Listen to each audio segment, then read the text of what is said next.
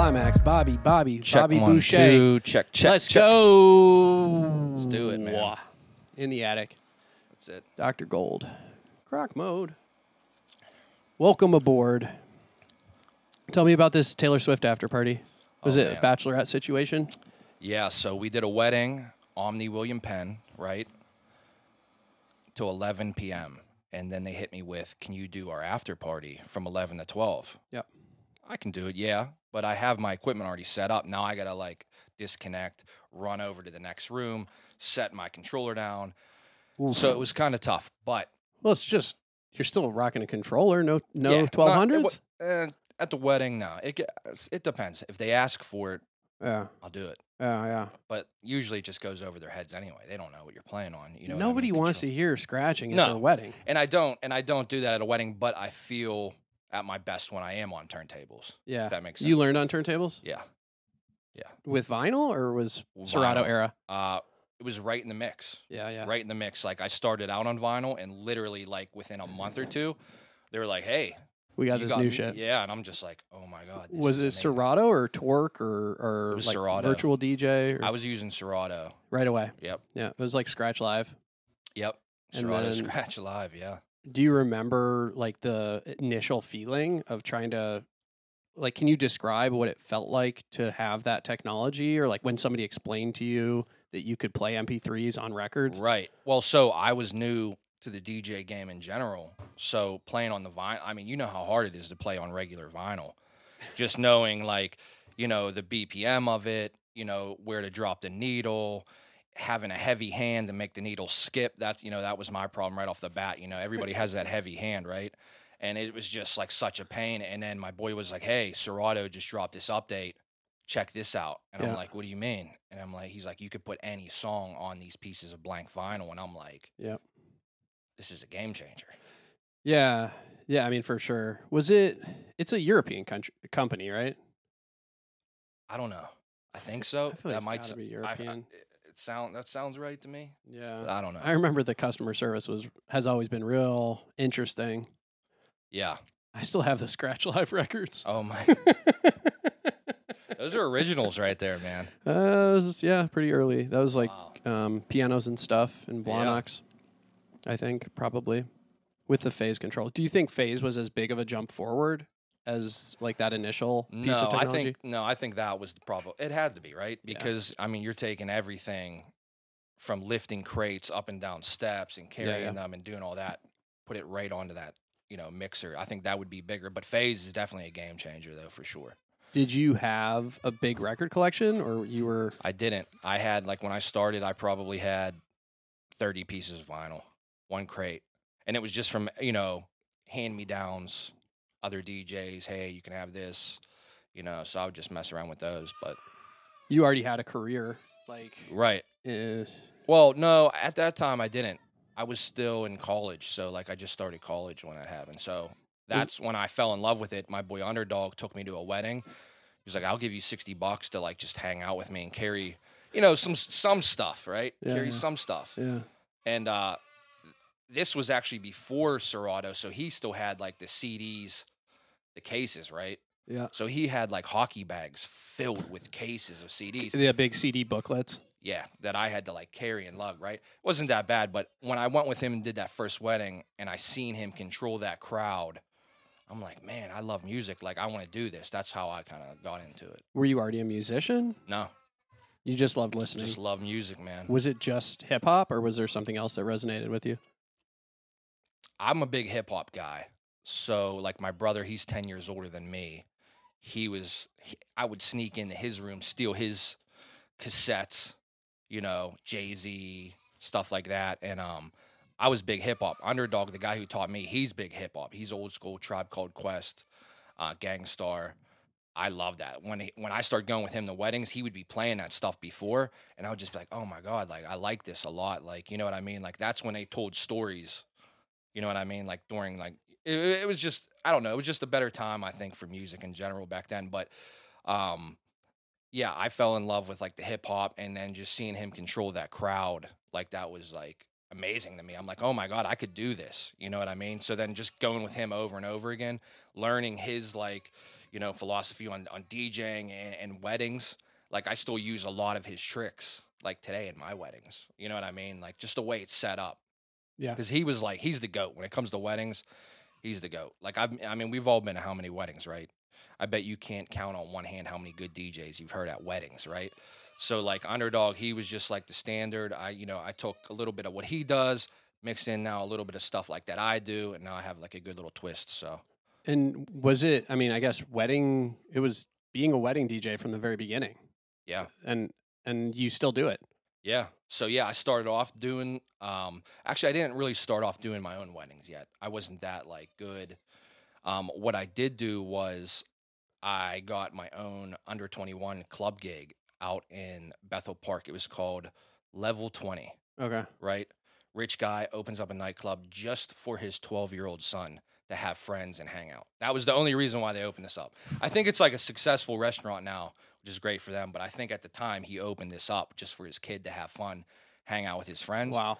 Paid me to do it. After like a summer of collecting checks, went out and bought my own equipment. Didn't have to, you know, use any hand-me-down stuff or, you know, from friends. Got all my own gear, started practicing like every day in my bedroom, practice, practice, practice. Started getting a couple gigs here and there.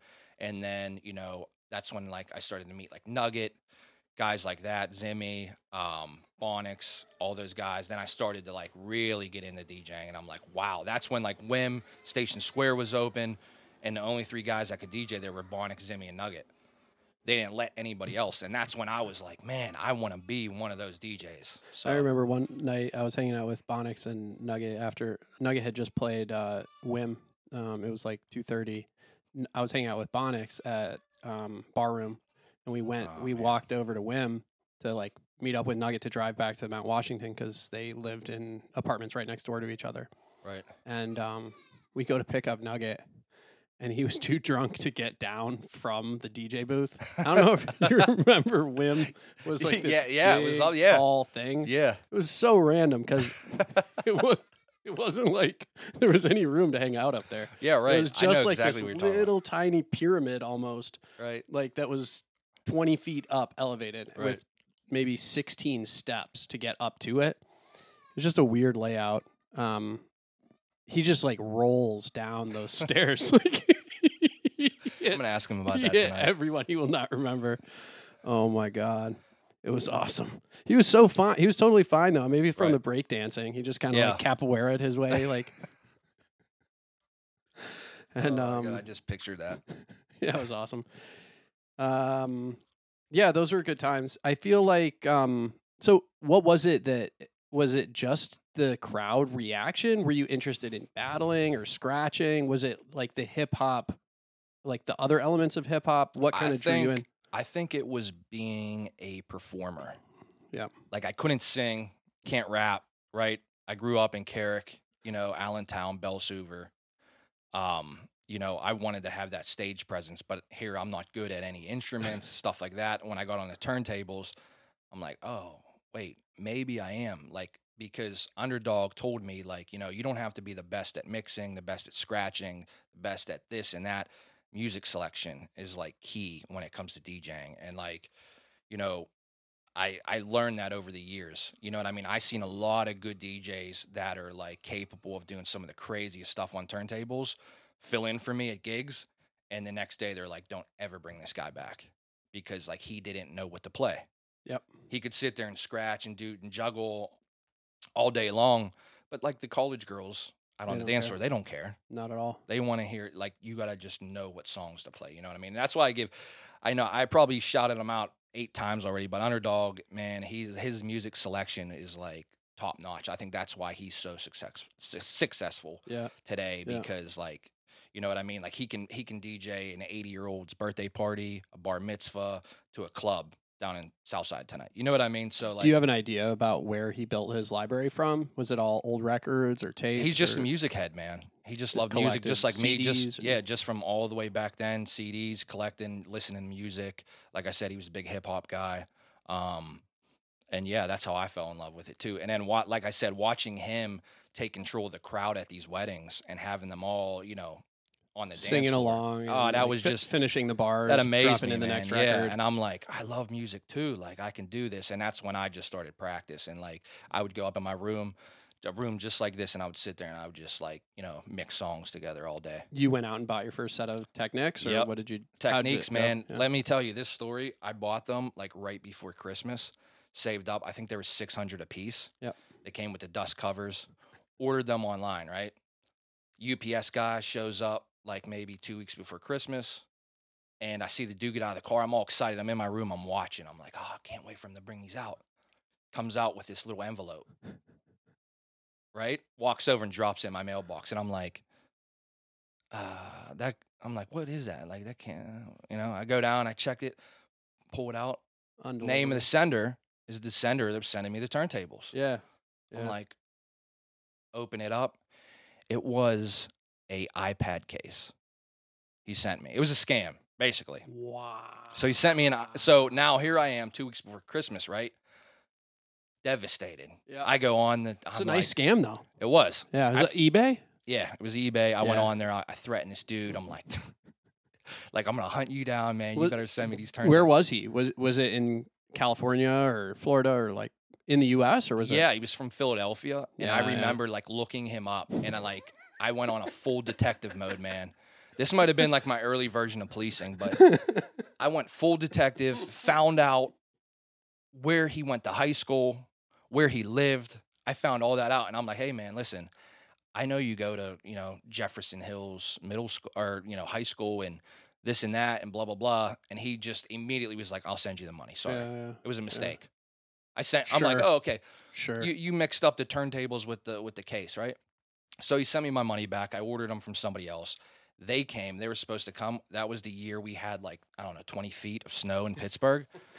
So like for a week I couldn't get them because everything was delayed. So I made my dad drive down to the U P S place and pick them up. Like wow. risk everything, right, to get these turntables. Yeah, yeah. Brought them back, set them up on my kitchen table, and left them there for like two weeks and just, I just like practice. And they were like, listen, you got to take this shit upstairs. Like, this got to go. You had to like, like, yeah, you had to come up with I have to hear like shots one more time. Oh, that's funny. That's, that was the music that was going on. Yeah, so it would have been like, like two thousand nine, ten or two thousand eight, nine. You were in high school or college? Or? I just started college. Yeah. Which was what college? Uh, Point Park. Oh, wow. Yeah. And what made you choose Point Park? Uh, what you, what were you trying to do with your life? Man, at that point, I had no idea. The reason why I chose that place was because I think my like my sister's two best friends went there, and they were like, "Oh, it's a great school. It's right." You know, I live right up in Allentown, so it would take me five minutes to get there. I wanted to commute. I didn't want to go, you know, to any bigger universities or anything like that. So Point Park was close. I'm a city boy. Felt right. I actually got a baseball scholarship. So, whoa. Yeah. Interesting. That's why I kind of I ended up. You and Wade, the big athletes. Um, Wade Anthony. Okay. Wade Anthony Junior Yeah. Just had him on. Just posted his uh, episode, but he was at Duquesne for football. Okay. As a cornerback. Nice. That's how he ended up in the sneaker culture, but it's interesting. So, okay. so I mean, but college baseball is a big deal. Yeah. I guess you were playing varsity all four years high school, and yeah. So the thing about that was, yeah, I played varsity uh, Carrick. Yeah. Um, back a little bit before that, uh, Mount Oliver used to have like a really big. Um, City League, like we used to have so many kids there, and we had the best baseball teams. So Carrick, and then Point Park. I didn't yeah. even know there were sports at Point Park. I thought yeah. Point Park was all like drama, musical right? Theater. It was like when I started there. I think like the only real men's team was baseball. I think that was the only thing at the time. I could be wrong, but yeah, it, yeah. I mean, I showed up to classes. I'd be the only guy in the class of like fifty. You know what I mean? That was like almost every. Class and I didn't. I it's didn't not a bad look. Yeah, it's not bad. But yeah, so we started out Mount Oliver. Our team was great, and then like when we started going to high school, everybody was going to Carrick. My parents wanted to send me to Central Catholic, and I'm like, I'm not going to Central. Um, you know, all my friends were going to Carrick, and you know, finally they let me go to Carrick, which was a huge mistake. Like Carrick was awful. Um, Just the worst. Like um, the quality of education wasn't yeah, high. Yeah, yeah, that and just, you know, going... Because Joe like, wasn't the principal. He wasn't yet, no. He didn't turn that around yet, no. But, yeah, it was bad. You had to go through, like, three different metal detectors to even walk through the door. There was only one Fuck. door open every morning, so there was a line. Um, just wow, so much trouble. But anyway, we went there thinking, oh, we'll, you know, we'll bring that powerhouse baseball team to Carrick. And we did, and we won like city championships, but I don't think it was worth the education. And, you know, just, it was just a bad school. But, um, when did you end up in the police academy? That was, um, t- two thousand twelve. And was it, you were already DJing, but you kind of yeah, so, felt like you needed a nine to five to fill right. in the gaps or something? Yeah, or what was so it? Or I started, felt called to serve? Or? Well, so, um, yeah, I would say my senior year of college was when I started to really get good at DJing.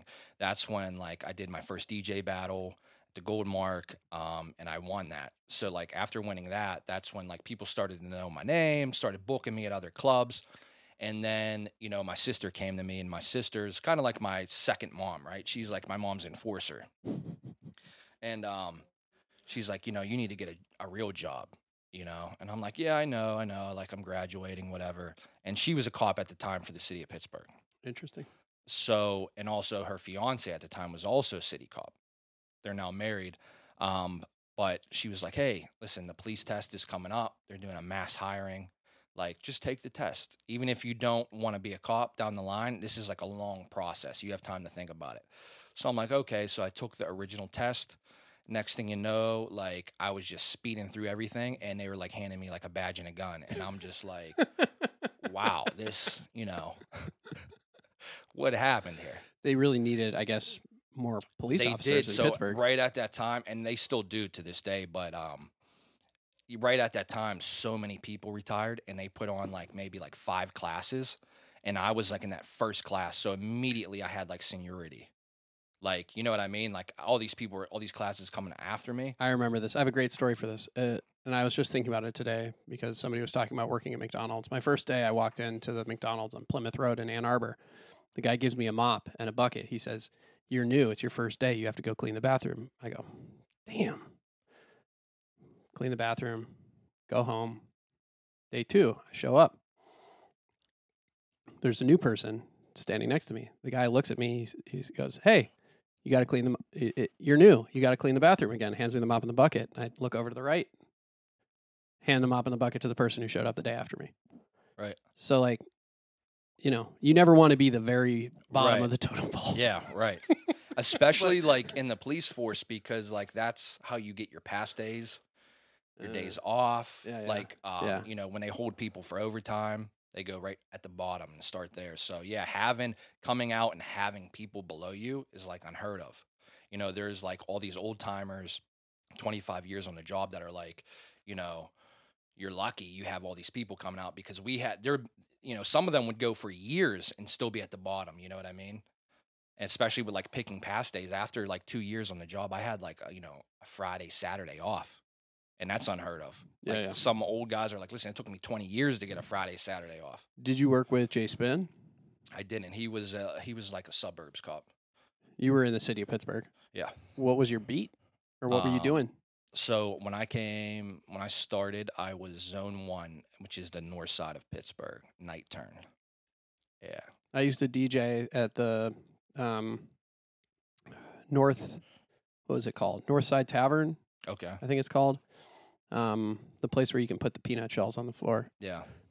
It was not the best neighborhood. I remember right. ducking from no. gunshots by the park oh, when yeah. I was leaving the gig with my mom. Both oh, of us yeah. were kind of hiding behind her Subaru. Jesus. Just like waiting for the gunshots to stop. And yeah, the north side, I mean, it's a big zone. The one thing I liked about it, it had a little bit of everything. You had like the nice part of Brighton Heights, you know, where people would wave to you. Say, hey, how you doing today? You know, thank you for your service type people, right? Yeah. And then you got like, yeah. then you got the North Shore, which is just like the drunks on the weekends, right? The Taco Bell down there. It's like you could just sit there and get a D U I. And everybody that's coming through Taco Bell at two a.m. Oof. Um, and then you just, and then we have a couple projects around um, some bad areas. So like, if you wanted to go hang out up in the in the nicer area and shake hands and kiss babies, you could do that. If you wanted to go out and, you know, chase gangbangers, you could do that. was it really like that? Like they would oh, yeah. let you do whatever you wanted to do? Well, so that zone, usually they'll assign uh, different cars to different areas in the zone. Like you work Mount Washington, you work Southside. Our zone was just like a floating zone. Just go wherever you wanted. Yeah, and um, you're not walking. You're in a cruiser. Yeah, I was in a cruiser. Driving around. Yeah. With a partner? Sometimes. Sometimes by yourself? Yeah, well, when I first started, the first day, the lieutenant, I'll never forget this. He, we were doing roll call. You have when you first get in there, you have to do roll call, right? You have to stand there with your A S P, which is like your baton thing, right? You stand there and they call your name, and then you, you know, here, you know, put your arms on there, fold them, right? And I'm sitting there like all new, right? Everybody comes in. I'm sitting there with my shined boots, my, you know, my my pants were all pressed, pressed, cleaned, yeah, cleaned. Everybody else kind of came in like looking like they've been there for years and just miserable. And I come in, I'm just like, you know, here. And the and, uh, lieutenant looks at me, he goes, "You're new, right?" And I'm like, "Yeah." He's like, he's like, "You know how to drive the police car yet?" I'm like, "Yeah." He's like, throws me the keys. He's like, "All right, you're on your own tonight." On your first day? Yeah. He's like, "You got a phone with G P S? I'm like, "Yeah." He's like, "All right, you'll be good. Keys." And I'm just like, now I'm not from the north side. I'm from the south side, right? I've never re- like really go over to the north side unless it was like a Pirate game, yep. Steeler game, and I don't yeah. know any streets. So that's one thing. I was super nervous. I'm like, I don't know any, I don't know where to go. And you would think police cars have G P S in them. Sure. Right? You think that it just pops up? Oh, no. I mean, I don't know what they have now, but like. You had to know where you were going. You. Yeah, everybody pulled it up on their phone. So not only am I working a phone, a computer, plus driving at high speeds with with a gun with a, on your right, belt, right? So like it was it was tough, and um, you know, an old guy told me right off the bat, he's like, "Listen, you're only going to need to know like three streets." He's mm. like, "Just know those three streets, and you'll be good." And those were like literally the only streets that things happened on. Yeah. So like, at first I like I got it, and then like East start, Ohio, East Ohio was one, yeah. Yep. East Ohio, um, Brighton Road, and then like California. Yep. Just like those three like major roads to kind of get you, Perrysville Avenue, just to kind of get you everywhere you needed to go. Why'd you stop? Man, that's like how many how, how much time do we got, man? Until you burn out from from the heat. We can take little breaks and turn on the air Listen, conditioner periodically. So this is a, this is a big this is actually I'm I am allowed to talk about it now. So this is the first time I'm like actually talking about it on like a podcast radio. Crazy story, man. Um, so little backstory. I was in the north side for for uh, I, I want to say it was six years at the time. Um, during that time, I wasn't like the gangbanger cop that went out and got drugs, guns, and did all that. Like for one, like we were so shorthanded all the time. If you would go out and you would do that stuff, then, like, you weren't available for backup if someone really needed it. So, like, I would, you know, we got so many nine one one calls every day. Like, so many. We're so busy. I couldn't do my own things. Like, the suburbs, those guys can sit at stop signs. They can, you know, do their little investigations. We're just constantly running, right? So... Um, and what kind of like, what kind of calls would it be? Domestic violence, oh, gunshots, yes. like anything, yes, anything, pursuits, accidents, pursuits, shootings. Those were like an everyday occurrence. Um, like for instance, like my sister out in the suburbs, she'll get like maybe two calls a night. Wow. And it might be like, "Hey, these kids are in the park after eleven, yeah, go kick them out." Firecrackers. Right. I'm like, you know, I had thirty calls tonight. Two of them were pursuits where we chased people all the way through McKees Rocks. Um, you know, there was a rape that we like actually pulled up on and we had to like chase the guy, and like it was just craziness. It was legit craziness. It, like every day you go into work in the city, you never knew like what you were going to see or what you were going to do. You're wearing body armor. Some day, yeah. Some days like you walk in the door and there would be something going off right at roll call, and you didn't even have a roll call. You had to get in your car and like fly up there.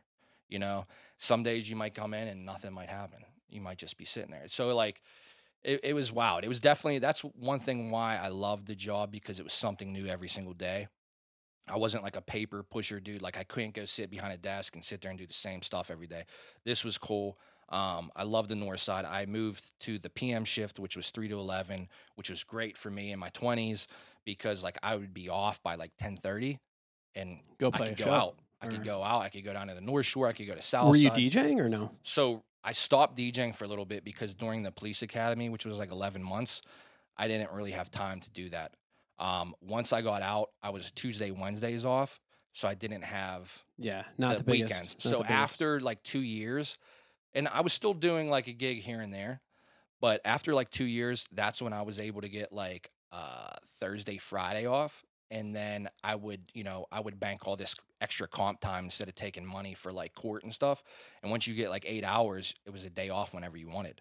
So everybody else is taking the double time and a half because they need the extra money. Here I had like, you know, little D J gigs where I was making extra money. So I would take comp hours. And then like when the summertime came, I would have, you know, a stack of these days and I would just blow through them. I would start taking three day weekends. You know, I would start taking Saturdays off. So then I would start getting back into the D J game a little bit.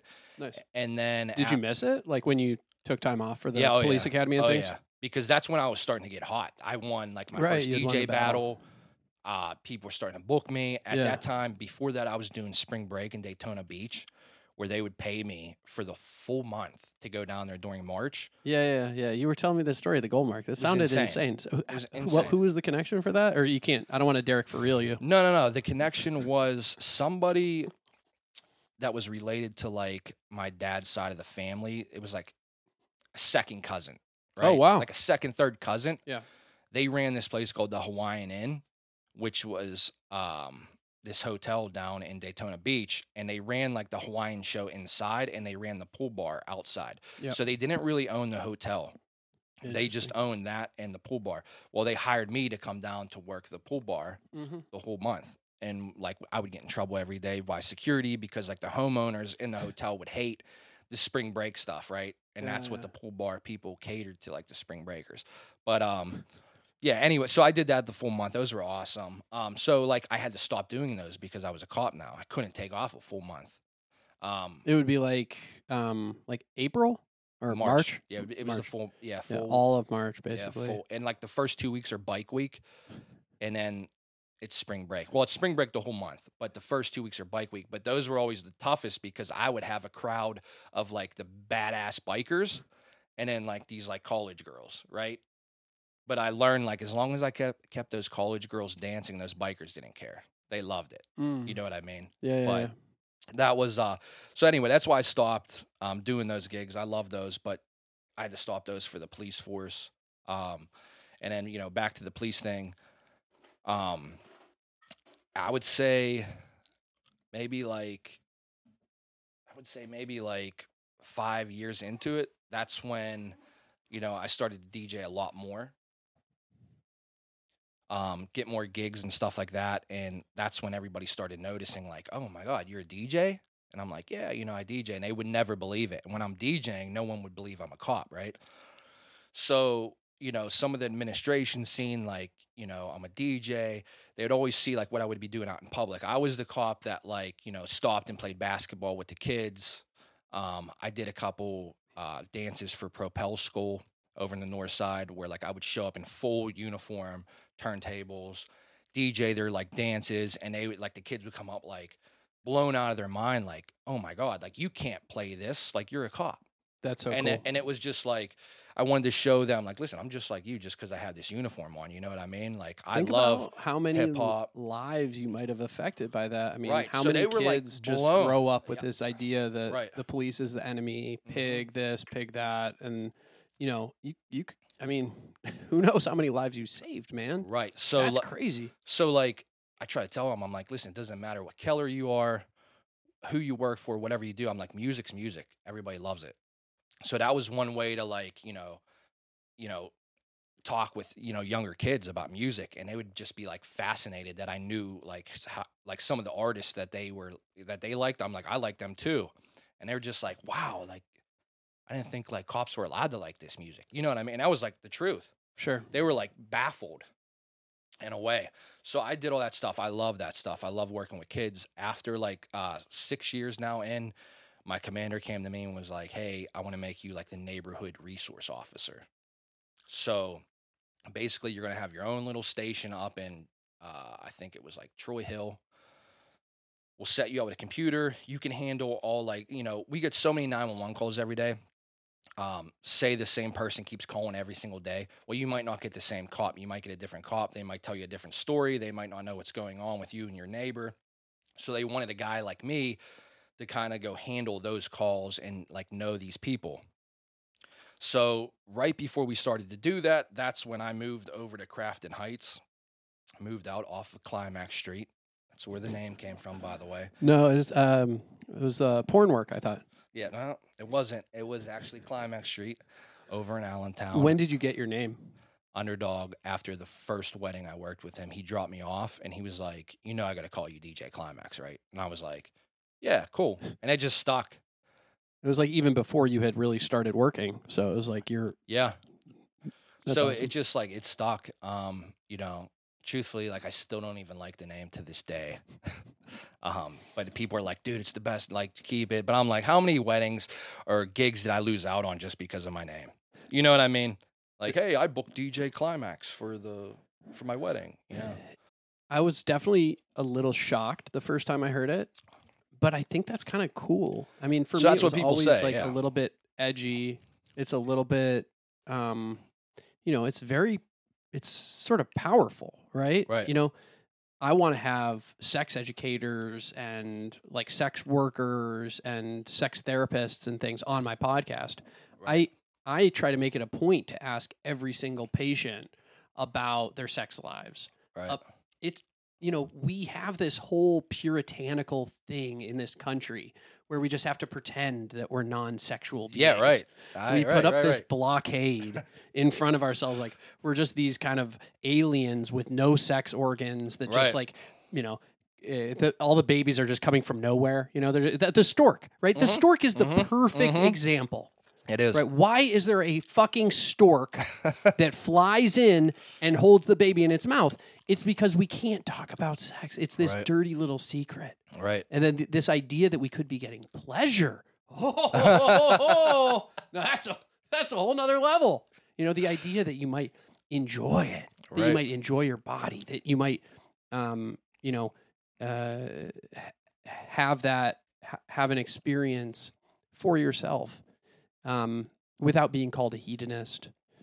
Um, it's dangerous. It's very dangerous. And sexual liberation movements in this country have always been met with resistance, always. Right. The hippies, you know, they were derided. They were called, you know, dropouts, tune in, oh, yeah. turn on, drop out, uh, drug addicts, et cetera. But what were they really talking about? They were talking about right. sexual liberation, burn the bra, um, free love. Right. Um, not having to get married in order to have kids, not having to get married in order to make love or have a partner, a sexual partner, abandoning these mores like um, like uh, just having one sexual partner or just right. ha- just being in a relationship with one person, and just living yeah. with one person. People were living in communes. Right. My parents lived in communes.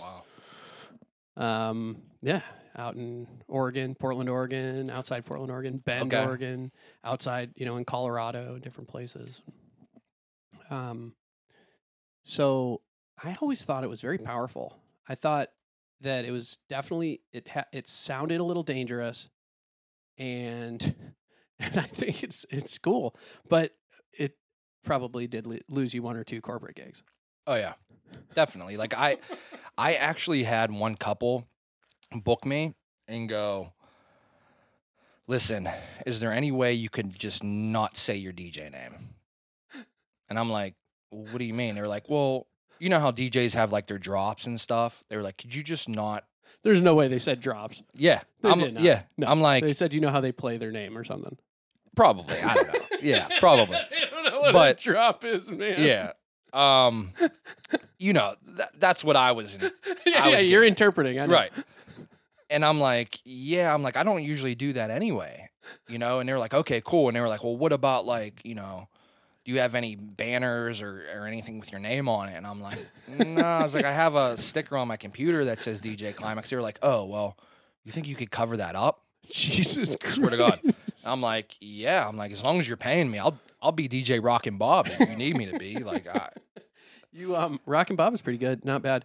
I mean, have you thought about doing a, like a second name or having a second like alter ego? Because that's definitely a thing. I mean, a lot of the techno D Js, for example, or even Buku, right? He's this right. local um, dubstep, I would say, right. artist who has this new project, which is a house or techno project. and so he used a different name. There's a lot of examples. Yeah, right. Um, Caribou and Daphne is another one. Right. But, I mean, there's, you know, R L Grime is, I think, like two or other, two or three other right. artists. Yeah. So, I don't know. You could. Yeah, I thought about it, um, you know, during that, but everybody's just like, dude, you got to stick with Climax, man. We just so love good. it. We just, you know, and I, and I just always stuck with it. But like I said, like, you know, it's just, it's one of those words everybody, you know, immediately goes to the gutter with, right?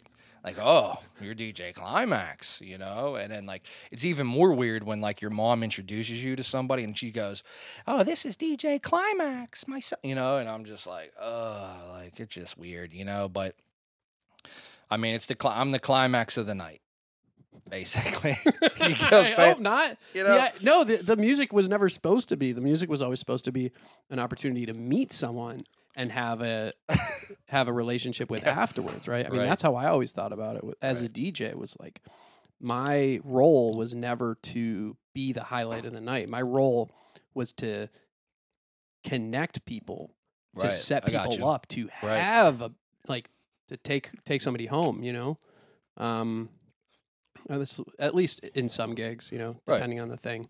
But no, I hear you. Like the climax of the night, high point of the night, high point of the evening, right? Um.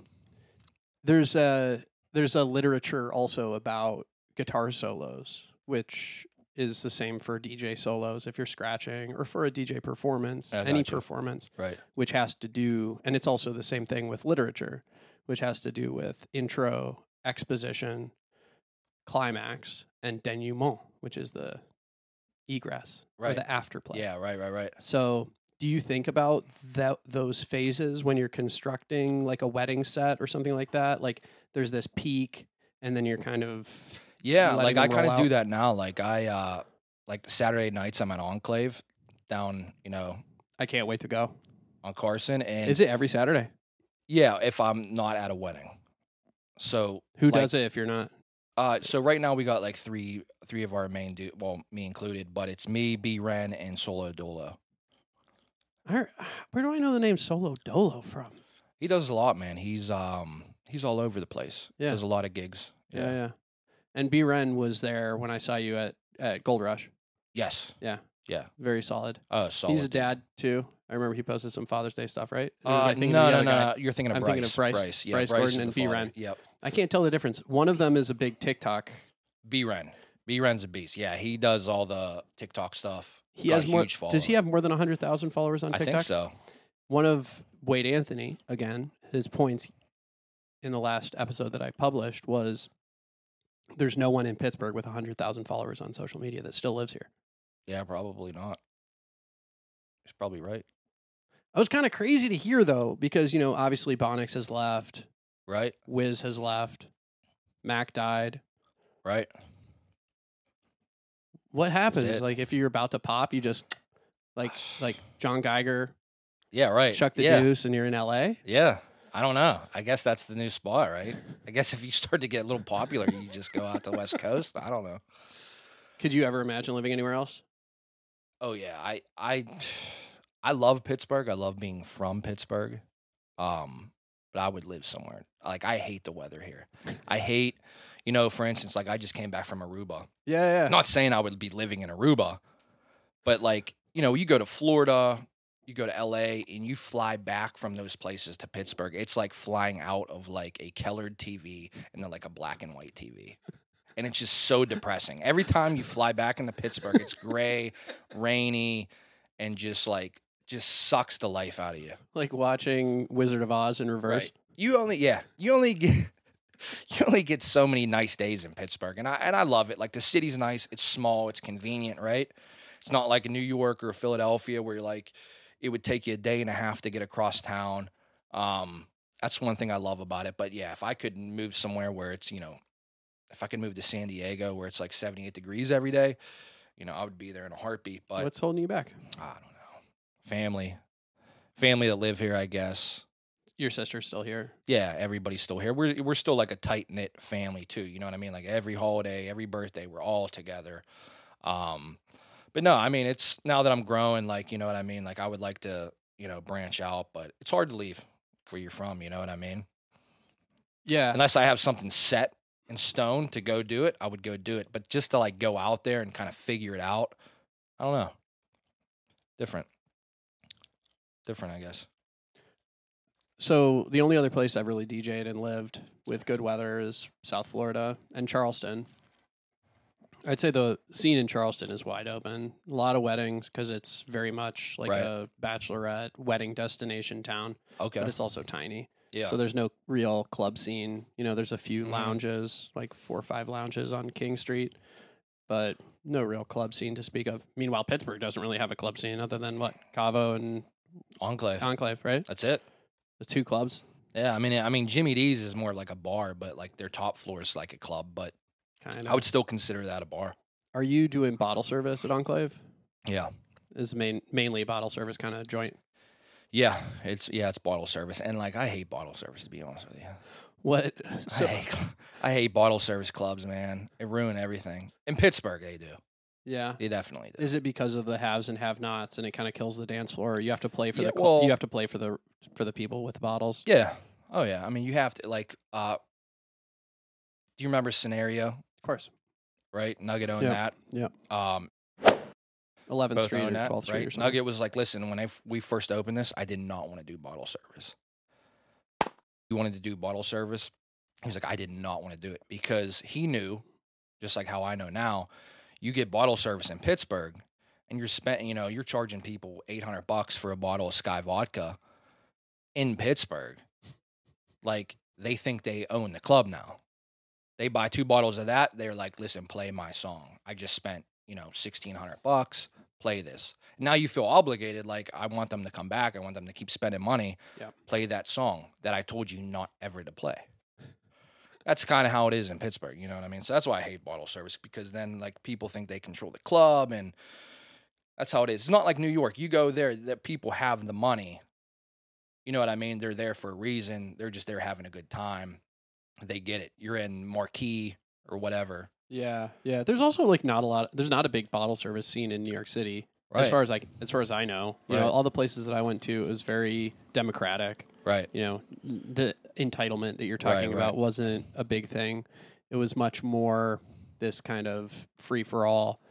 The scene I miss in New York was the Brooklyn scene at Glasslands. Okay. At two eighty-five Kent or three eighty-five Kent, whatever it was, on Kent Street, where you had people like Chrome Sparks, Alex Burkat, a lot of kind of avant-garde electronic music, pushing the envelope about what was dance music, and right, um, that was a cool. That was definitely a cool time.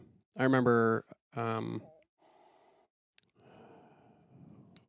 L C D Sound System was also big at the time. I was really into L C D Sound System, and then the guys in Gowanus Grove were the other people that I really liked. Okay. It was a a crew that's still doing parties at the House of Yes. That's the other venue, which is incredible in New York and Brooklyn, I think. There's there's new shit, though, now. Like, they have the Brooklyn Mirage I've been seeing photos from. Yeah. Of, like, looks like they got three, five thousand people in there. Yeah. Outdoor. And it's got, like, I saw dop, photos from Dom Dolla playing there. Wow. They're just, wow. you know, flames and oh yeah, lasers and that's just great. That stuff's yeah, that stuff blows my mind, man. That production, like you know, I would say like you know, Cavo and Enclave, like they do got good production. You know, Cavo's you know got the big chandelier. They got a lot of good lights. Enclave though, I got I got to give them props though. Those guys, like I've been working with those dudes that own that place for you know fifteen years back when they owned Club Zoo and the Strip. Yeah, yeah. Exit. Is that Furman? Yeah, the Furmans. Yeah, Chris and Brandon. Um, yeah. Good dudes, man. They uh, they know what they're doing. They, I mean, they've owned so many different clubs. They know the deal. You know what I mean? They uh, they got Enclave, the old Rex. You know, during COVID, um, they really put some you know great lights, best sound. I think it's the best sound system in the city for sure. You haven't had a chance to come through. No, I'm I can't wait. To it. Um, definitely like production, like they got everything um so far, and they just keep adding on. Bamboo more. Says he has the best sound system Does in he? Pittsburgh. You at, know what? He, he could be right. I have yet to check that place out, man, and I really want to. It's cool. It's it's a little, you know, it's not a huge dance floor. Right. It's a lot right. bigger than Goldmark. Right, but, but it's, it's intimate yeah. for sure. Listen, I wanted to go there. Like I like I started DJing around the same time I think Bamboo started because I remember going. Um, I think it was I think it was Mad Mike. Like Mad Mike started to just have D Js come over just to like practice. Yeah. And I remember going over there with Bamboo, like we were both brand new, like wow. just trying to like fit in, you know what I mean? And um I know he was always so creative, and like I, I wish I gotta check that place out because I'm sure he probably does have really good sound in that place. Yeah, he was telling me stories about, you know, having somebody from the company actually showed up to tune the sound system, and you know, it's all yeah. I don't know. You gotta have you gotta have a guy like that. Like Enclave, we have a sound guy comes in, does the controller board. Oh, okay. Hooks everything up, make sure it's all. Somebody runs good. Lights with you. Yep. Somebody runs the lights, somebody runs the sound, and then like I have uh, Brandon Furman, like he'll M C the night, so he'll have the microphone in the back. I don't have to worry about getting on the mic. He controls it all, and like we're just like a good team, you know what I mean? Yeah, yeah. Like he knows by now like what I'm kind of playing next. He knows like when I'm dropping things, so like he'll be texting me too, you know what I mean? And oh, I'll cool. look down at my phone and he'll be like, you know, play this next song. Like I got a big bottle coming out. You know what I mean? So, so you guys are in separate locations. Yeah. So yeah, he's in the back of the room, I'm in the front. I yeah. can see him though. Vaguely through the smoke, but um, you know, he'll be text he'll text me, and it's cool to have. And he's like a D J from back in Club Zoo, he used to do all that. So having another set of ears back there, because you know, sometimes up in front of me, I can only see what's in front of me, and the vibe might be completely different in that back of the room. Could you throw a, a like a GoPro and a little monitor in the booth? I probably could, yeah. But like he'll tell me, he'll be like, "Hey, song ain't working." Huh. Switch it. You know what I mean? And I'll trust him because like he's a D J. He knows. He knows the vibe back there. Sometimes it gets so foggy, honestly, and the lights that are right on top of me, I can only see so far out into the club. It's crazy at times. You know what I mean? Yeah, yeah. That's so interesting. I mean, it's not like you're letting these joints run for five minutes anyway, mm-hmm. right? Like what, what difference is it going to make if you get yeah, a text right. message or not? Like the next yeah, right. song's coming up. Right. Right. Like one verse and I'm out of there. But yeah, it just... It's just, I guess, noted for the next time I'm there. Like, hey, man, you don't play this. Oh, yeah, yeah, yeah. But he, then he should just write it down in a notebook and tell you yeah. the next day. Looking at your cell phone when you're trying to D J, to me, is not the move. It is. So, like, I'll, yeah, I know, right. So, I'll, like, you know, I'll look down, I'll see it light up, and I'll just be like, oh, okay, you know, play this song at, you know, one forty-five. Yeah, Because yeah. he's he organizes all the bottles and stuff coming out because he's on the microphone, right? Okay. So he's like trying to like hype them up. So, you know, sometimes he wants me to drop a certain song or something like that. I just I don't gotta know like if I could do it. I don't stuff, know, man. I know? don't know. I for me, a big part of DJing was always about total freedom. Yeah, right.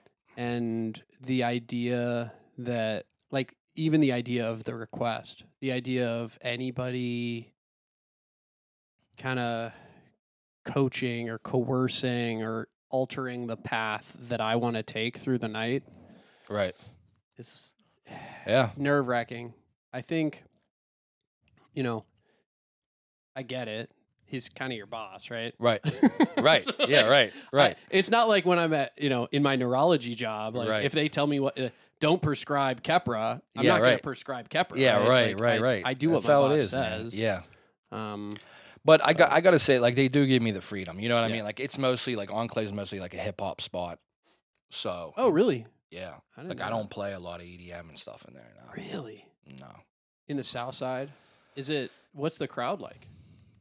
The crowd's good. I mean, here's the thing about the hip-hop crowd, right?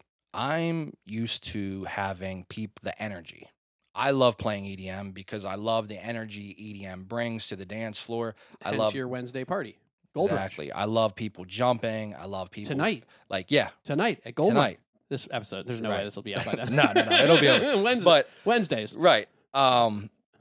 Yeah, like the energy. Like I love people just jumping. Like I feed off that. I read that. Right. The hip hop crowd now, especially with the hip hop music that's out now, the slow hip hop. You're talking like sixty beats per minute, fifty-five beats per minute. Did you hear there hasn't been a number one hip hop no. album oh, or no. so- single? And I believe it. All of twenty twenty-three. one hundred percent believe that. How because, is that possible? Exactly. Because is it because J. Cole, Drake, Kendrick, nobody dropped? I just think like music, man, hip hop's just so bad. And I, but I, I come from what listening. What about Wiz's new album? It's good. Is it? See I didn't ya. Even, I didn't even hear it yet. You gotta listen.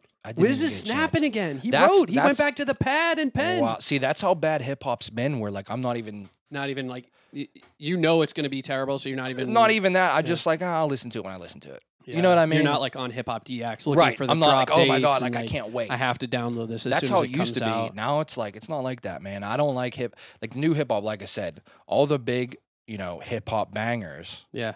Are like fifty-five to sixty-five beats per minute. So now when you're playing it, it's like boom, clap. I don't believe boom, in fifty-five to sixty-five, clap. By the way. So uh, this is actually pretty significant, I think, for DJing. You know, you should not have B P Ms that are more than double each other. I get, yeah. I get so like saying.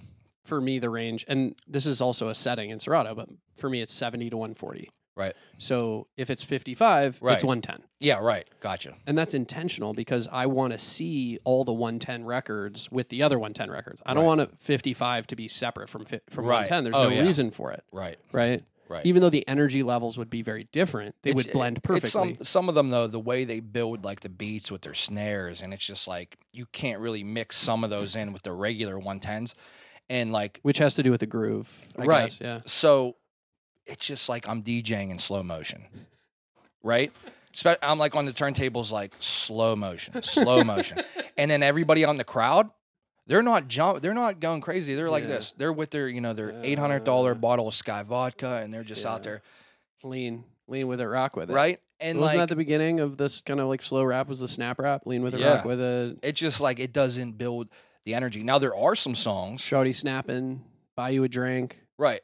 All of that, right? Right. It's and like sing. It's just sing along stuff. That's how. It, uh, that's how like the clubs are now. Basically, um, I don't want to say all of them, but like the one like at Enclave, like it's basically like a sing along.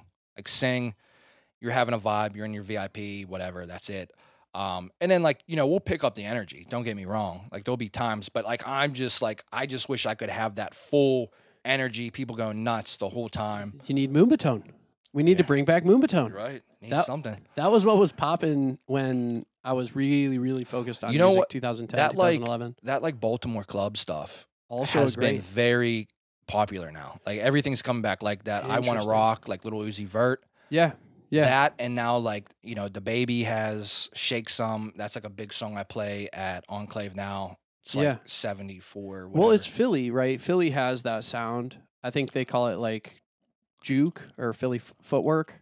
There's the New Jersey. I got you. New Jersey and Philly yeah, both yeah. have yeah, like, like footwork the- sounds, and like you said, Baltimore Club is the same idea.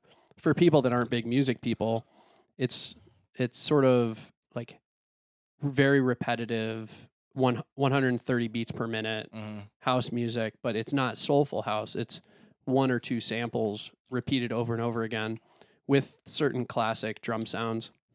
Right. Um, yeah, I remember... It's a good tempo. Yeah, yeah. That party that I was talking about on the north side, um, I wish I could remember the name of the venue, whatever. It was a, a Baltimore club in Miami Bass party. Okay. Yeah. Which, like, you can't really do theme nights in Pittsburgh, I feel. It's tough, man. Can you? Pittsburgh's just tough. It used to be drum and bass, and then there's the two-step garage. Or, what is it? U K Garage. Two-step and U K Garage hmm. night. Two-step uh, Tuesdays. Yeah, right. There was drum and bass. Um, the Bloomfield Bridge Tavern had a drum and bass night. Yeah. My dude Kev does a reggae oh, thing. Right. On Wednesdays sometimes, I think, maybe. Trying to D J with him. Who else has a theme night? The, you know, the Goldmark tries to do these theme things. Right. Wednesdays and Thursdays with... I guess Wednesdays are E D M and Thursdays are funk. Yeah, it's like, I think it switches like lit- literally every week. Every week it's like something different. Like for instance, like our Gold Rush E D M night is just every third Wednesday. Yeah. Every other Wednesday though, they have something different kind of going on. And I think like some of them do like kind of the same stuff like E D M, but I think they do like, you know, I think they do switch it up like every once in a while. Like they have different nights. Different um, takes. I'm on trying E D M. To think of some of the other things. They Baseburg, do. There's... Um, yeah. And then Thursday is like Groove Theory and right. and Selecta. Right. So the idea is to have consistency like it was a weekly party so yeah, that right, people right, show right, up, right. they know what they're getting, you know, so that you have these regulars that are like, I go to Goldmark on Wednesdays, regardless mm-hmm. of if it's Climax is party or if it's... Right. You're kind of getting something similar. Yeah. Right. I don't know if it works out in real life, though. I think people go to see somebody they want to see. Yeah, they don't right. go to hear, like, a style of music. They go to hear right. a person. They go because they yeah, like right. a single person. They like a D J. Yeah, I would agree with that. Um, which is hard. I mean, I think you you it would probably be very challenging to run a weekly E D M party it's anywhere tough. in Pittsburgh. Yeah, and yeah, Pittsburgh's tough, man. It's tough, especially E D M. I mean, you got like the E D M like the E D M heads out there. There's only few of them. And then to have them come back out, though, every single month, yeah. it's tough. You can get them, you can organize something where you can have a killer E D M party. But, like, don't expect to have that every week, every week, every week, because, like, those guys, they start to, like, you know, thin out, and then, like, nobody's coming out. It's such a small city. What have you tried for promotions? Yeah, yeah, you, you don't get nothing. Like you, I said. Have you tried, like, Reddit, like, Meetup? Have you done any kind of yeah, giveaways like, or any any, like... special ideas to promote it, like N F Ts or I don't know, anything? No, nothing crazy like that. But I mean, like we did our promotion, like, you know, Facebook ads, Instagram mm. ads. Mm. Um, Does that shit work? To me, no. I, I honest to God, I think every dollar that I spent on something like that, it was just a complete waste because I'm telling you, yeah. when I did my live streams during COVID, I would okay. do that. Right? It was on Twitch? Yeah. Or? I would do like the, you know, I would spend like hundreds, hundreds of dollars on Instagram for like ads, right? Oof. I would then check like, you know, all the stats from it and like everybody it was going to. And now I would control like the area, right? sixty miles from the center of Pittsburgh and out, right? But why? Why do you care well, who listens to your stream? So, yeah. So, anyway, just to set this up, I would pick like around Pittsburgh, New York, Miami, whatever. I would go look at the stats and it would be like, five hundred people from Haiti. Uh, that shit is fake. six hundred right? people from Nigeria. Yeah, that's not real. All fake. And I'm just like, but I. That was for the, what Instagram was giving you? This was what wow. I was paying. Like, this so wasn't Zuckerberg like, was literally just stealing your money. Stealing my money. I'm telling you. Like, you know how you could go on websites now and pay for the fake likes, the fake, oh, yeah, all yeah. that stuff. That's what it felt we like. Were talking but I'm like, listen, basic. I'm giving real money to Instagram.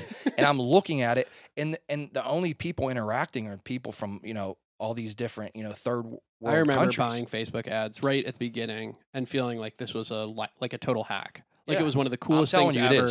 You could literally target how old the person was, their gender, where they lived in the world, what their interests were. So right. you could like target in, you could zoom in right. on this demographic. That was it was truly, it felt like magic. Right. I mean, it was a totally different ball of wax from putting up a flyer, which was what I came mm-hmm. from, like hanging flyers in Oakland, mm-hmm. you know, with Bonix going around, exactly, like po- posting flyers for his Z Lounge gig or something. Right. It's like, you know, we had this new technology, but I feel like, I mean, I don't even have a Facebook anymore. I haven't for five years. It's awful. And Instagram. I'm telling you, it's a I would scam. never I would never telling advertise me. on Instagram. I won't even get verified on Instagram because I don't have a Facebook right. account. I'm telling you, it's a scam because I want you to try to contact somebody through Instagram to dispute those charges. And you can't. Because listen, I tried to. I tried to, you know, call Instagram like, hey, you guys are, you know, ripping me off. You can't get a hold of it. You think you're going to talk to somebody from Instagram to, like, give you your money back? It ain't happening. And once they got that money, it's over. Yeah. You're done. Yeah. So, like, I would look at all these stats, and I'm just like, this is this is wild.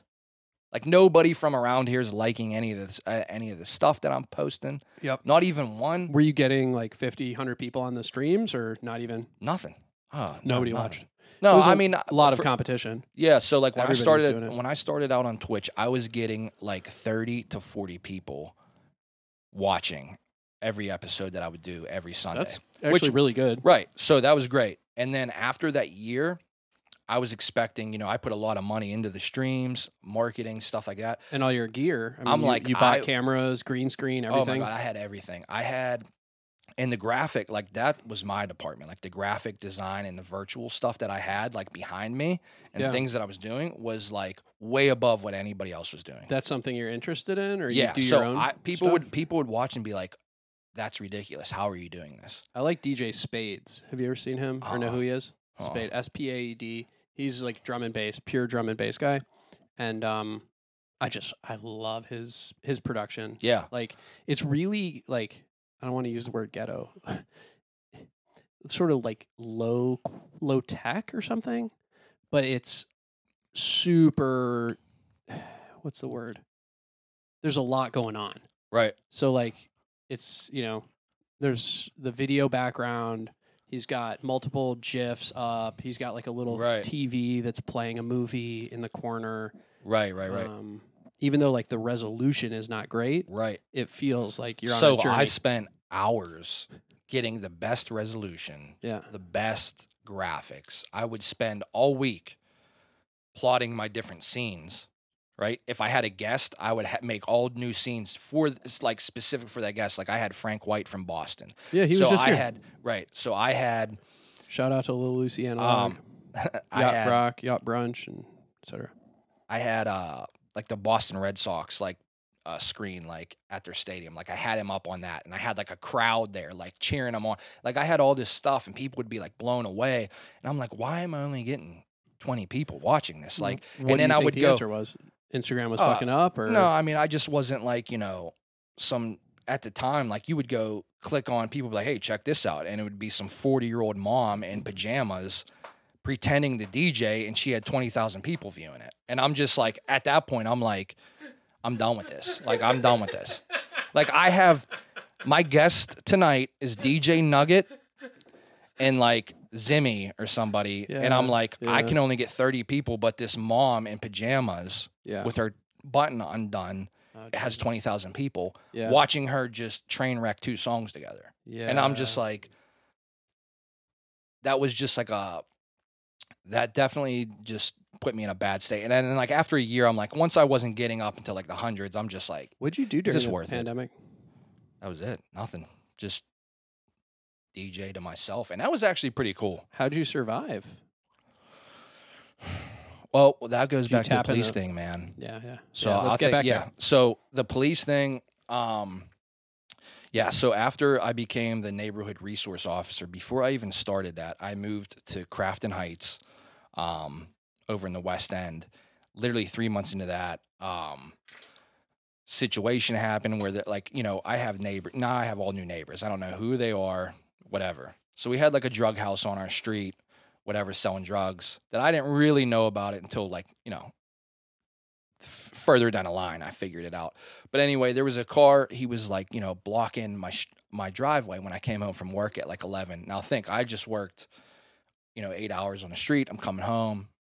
There's a car blocking my driveway. I'm sitting there, sitting there for like a couple minutes, um, you know, beeping, whatever. After a couple of minutes, he like pulls over, right? Lets me go in my driveway. Well, he gets out of the car, starts to walk over. I get out of the car. Now I'm in full uniform, right? Full police uniform. I get out of the car. He stops dead in his tracks. Like, oh shit. And I'm like looking at him like, yeah, oh shit. Like, you bet you didn't think I was a cop getting out of the car, right? So he just kind of mean mugs me and walks away. And then, you know, two days later, I'm at work, and we have a big domestic situation where, like, we had to run in, guns drawn. This guy's, like, beating this girl to death. You know, he's on P C P, cocaine, some other drugs. He's literally a zombie. He turns and looks at me. I'm telling you, he wasn't there. It was a zombie. It was like something out of a movie. I pull my taser out. You know, I'm like, you know, stop. He comes running at me. I hit him with the taser. He falls, gets immediately right back up. Shoot him again, falls, gets right back up, grabs onto my legs, and kind of like twists me down the steps. So now we fall down like a full flight of like sixteen steps. Your sidearm is still holstered. Still there. Point. I get down there. I had to like, you know, fight with this guy. Now, like, I can fight, but like when someone's on P C P and cocaine and stuff like that, when you're hitting them, they're not feeling it. Right. Like you, I was like hitting this, like, I mean, there was blood. Like, oh my God. I'm fighting for my life, right? It took ten of us to hold this guy down, and then it, we had to get paramedics to come in and shoot him with something that like knocked him out so we could cuff him and get him out of there. That's how crazy. So I got jacked up that night. I was like really like my back was messed up, my wrist was jacked up. So the next day I go to Concentra because that's where the city sends you right away, and I go there. Now remind you, this is two days after I had this incident with this guy on my street. Um, you know, I go to Concentra. I could barely drive. I was, like, getting out of the car, like, you know, jacked up. I go there. They put, like, a huge brace on my, like, wrist. Um, you know, I had, like, a concussion. Um, so, anyway, I go. I'm leaving there, and I'm driving down, you know, back to Giant Eagle to get my prescription, my pain medication. And we're going through Chartiers Avenue um, over in the West End. by the Comcast building, and this car comes flying up on my bumper, right? I'm in a school zone, fifteen miles an hour. Same car you were driving as when the guy I didn't know this in. At the time. Didn't know this. But it was the same car. It was the you same had the same car. car. Same license plate, everything. Same car. So Not I a marked drew, vehicle. It's a right, It's your I, civilian car. Right. And the only reason why it's noticeable was it was a brand new Mercedes-Benz, blacked out, black twenty-inch rims, five percent window tint. Like, you knew that car. Go ahead, Bobby. You know what I'm saying? Like, Go I was ahead, balling Bobby. for a second, right? five percent tint, so you can't see up in my window. Exactly. That's exactly what I said when I bought that car. So, um... So I'm cruising, this car comes up, he's beeping, whatever. I'm like, you know, I'm talking to my buddy on the phone. He could hear it. That's, you know, he's like on my ass beeping. And um, I'm like, some idiot. Don't know, it's a school zone. I'm still talking to him because he's moving in with me at my new house, like in the next week. We get up to a stop sign. He comes up, pulls next to me. And I could see him at a corner of my eye, like just saying shit. And he drives off, right? Drives off around the bend. I go up, go sit in the Giant Eagle parking lot. And I'm sitting there. And then uh, my phone rings, and a buddy from my police academy uh, is calling me. I'm like, I pick it up. I'm like, hey, what's up, man? He's like, hey, where you at right now? I'm like, uh, Giant Eagle, what's up? And he's, uh, oh, never mind. Click. I'm like, that was weird, right? Then another buddy from my police academy calls me. Same thing. Where you at? You okay? Yeah, yeah. What's up? Somebody else just called me. He, click. I'm like, that was weird, right? Original dude calls me back. He's like, hey, man, just wanted to call you. We had a nine one one call saying, you know, somebody in a black Mercedes pulled a gun on somebody in a road rage incident. I'm like, now thinking of what I just happened, that was so minor. That guy beeping at me, that happens every day. Yeah, yeah. In my head, I'm like, yeah, dude, I, don't even, I have no idea what you're talking about. I'm sitting in Giant Eagle right now. He's like, I know. He's like, he gave me the wrong, you know, plate number, but I started, like, doing my police work. Start punching in different numbers, and I hit a black Mercedes, and it was yours. So I'm like, yeah, man, I don't know what you're talking about. He was like, don't worry. Like, this dude's rambling. It doesn't make sense, whatever. Click. Fast forward three months later, I'm still on light duty, right? I'm still, like, dressed up like how you are now. Yeah. Working the phones at zone one, and I walk in. Yeah, and because like, of the injury. Right. Yeah. And I walk in, and they're like, hey, uh, this guy Ed Green from Internal Affairs is here to see you. And we were like, don't say anything to him until you have, like, an F O P representation with you. I'm like, what? So we go up, we sit down, and dude's like, I'm starting to, like, realize who this dude is, right? This this this guy. I'm like, I know him from somewhere. F- rewind a little bit back here. Sorry, this is like a story. Do you remember the Running Man Challenge video? Maybe. It was like a it was like a, a viral thing on YouTube where, like, it would be like an office, right? And they would play, like, a song, and they would just start, like, doing, like, the Running Man dance. And, like, every – and then, like, N B A teams started doing it and, like, sports teams. And then they would challenge, like, another sports team to do it. Philadelphia does, like, a big Running Man challenge, and they challenge Pittsburgh and, like, Boston or something. So, like, the P R lady comes to me, like, hey, I know you're a D J. I know you have connections with, like, video and stuff like that. Do you want to take the lead on this? I was like, yeah. So I go out. I get my own videographers. Best in the country, bro. They were like, I'll we'll do this pro bono for free because we want the million hits on YouTube. Like, cool, great. I got the best. We go sit down in this meeting. One of the chiefs bring in this guy, and they were like, yeah, this dude's going to shoot the video. He's from Internal Affairs. Same guy. Now, this is the same dude now, right? Yeah. And I'm, like, looking at him, and I'm like, yeah, he's not shooting the video. These guys are shooting the video. He got so mad. He got up, like, from the meeting and just stormed out of the room. Fast forward now, back to my guy coming in Internal Affairs. It's the same dude. Oh, shit. You pissed him off in the past because you, you dissed him right. when you had your own boys exactly. do the video. Exactly. So now Why he did you come- diss the dude from Internal Affairs, Bobby? What the fuck, So now he man? comes in. Now, now what happened was this dude kept calling, saying, how come there's no reports being done? I know this is a police officer that did this to me. And I'm, like, thinking, like, how do you know it was a police officer? You can't see me inside my car, and I didn't even have gear on. There's nothing on my car that says, hey, I'm a cop. So I'm like, that was weird. How does he know I'm a cop? How is he saying this? So anyway, they end up, he ends up talking to the commander of the zone. The commander ends up writing a report, sending it to Internal Affairs. It goes on this dude's desk. He sees my name, and he's like, oh, Kramer, let me look into this, right? Looks into it, goes, interviews the guy, doesn't interview me, doesn't get my side, anything. Just basically took this guy's word and was like, you know what? I'm going to file arrest paperwork on him. On on Bobby me. Climax. On Bobby Climax, man. No. Doesn't, right? Now, Who, there's so much more to this story so that confused. like... Is the guy from Internal Affairs the same guy that was not that, that was trying to get past you or that was blocking your driveway? No, so that was just a Two random people. guy. Yeah.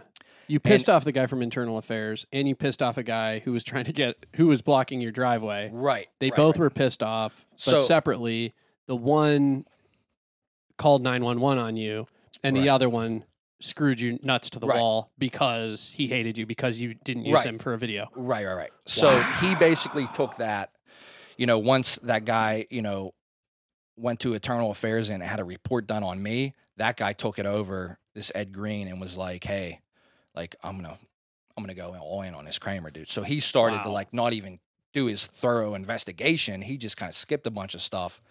Was like, I'm just going right after him.